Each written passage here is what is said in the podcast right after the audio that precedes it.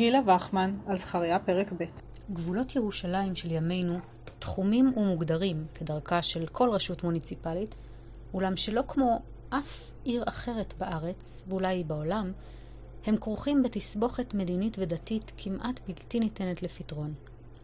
לשם המחשה, החומה העות'מאנית מחלקת את העיר לעתיקה וחדשה. חומה חדשה יותר מחלקת את הכפרים סביבה לישראלים ופלסטינים. ציר עטרות תלפיות מחלק את העיר למערבית ומזרחית. שכונות אחדות בעיר חוגגות את פורים בי"ד באדר ואחרות בט"ו. ראשיתה של התסבוכת תמונה אולי בפרק ב' של זכריה, או נכון יותר, במדרש אודותיו.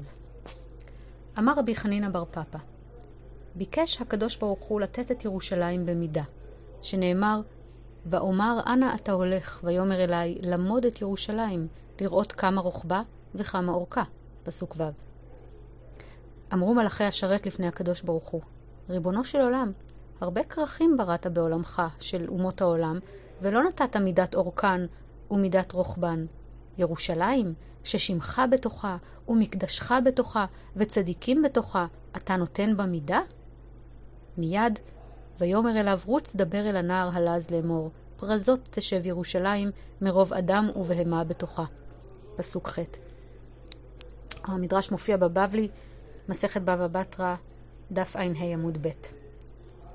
לפי הרחבה מדרשית זו, התכוון הקדוש ברוך הוא לתחום את ירושלים באופן ברור, במידה קבועה, אלא שהמלאכים מנעו זאת ממנו, בטענה שלא ראוי להגביל את ירושלים בשעה שכרכי אומות העולם גדלות באין מפריע. האל מקבל את טענתם ומשנה את תוכנית המתאר העירונית. במקום חומת אבנים, מבטיח האל, תגן על העיר חומה אלוהית.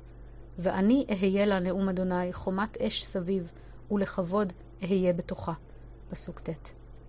ועד היום נושאת ירושלים את קללת המלאכים, עיר שלא ניתנה במידה.